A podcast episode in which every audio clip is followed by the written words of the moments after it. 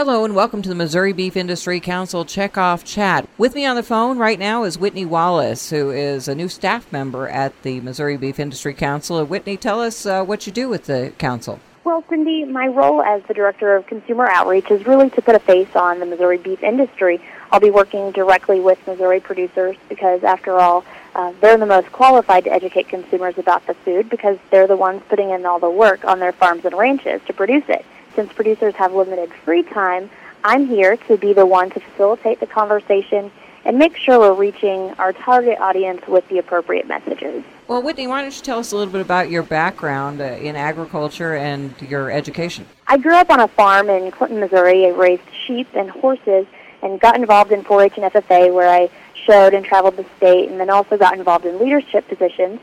That led me to realize that my passion truly was all about agriculture and that I also like to communicate and talk to folks. So I ended up at the University of Missouri and studied agricultural journalism and ag economics, and uh, just utilized some of the opportunities that Mizzou set out for me. And I actually interned with the Missouri Beef Industry Council last summer, doing some of the consumer communication stuff.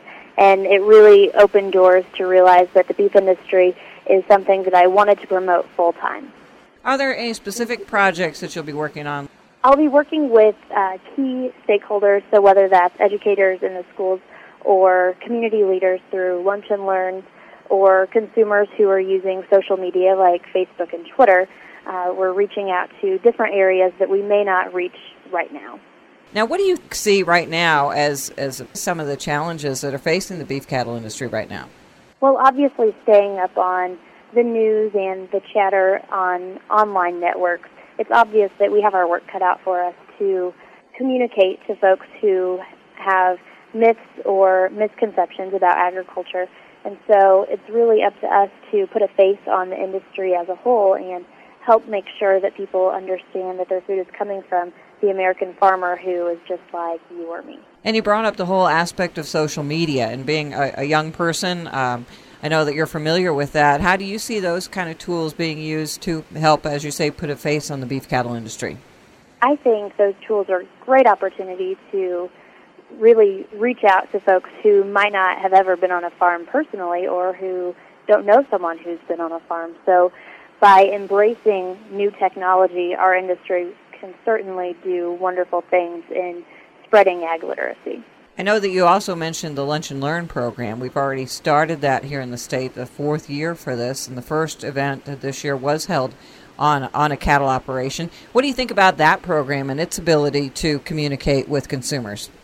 The Lunch and Learn program is a wonderful endeavor sponsored by ag organizations throughout our state, and it's an opportunity to get community leaders and thought leaders out to a farm. Even in rural areas, some folks aren't familiar with production agriculture, and this is a way to get our community leaders and stakeholders to our producers and understand where the food is coming from, but also to make sure they understand the economic impact and the environmental care that goes into production agriculture to realize that our ag industry is our number one industry in the state and local economies.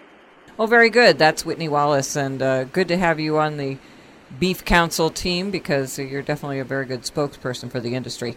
And that's our Missouri Beef Industry Council checkoff chat for this week. I'm Cindy Zimmerman reporting.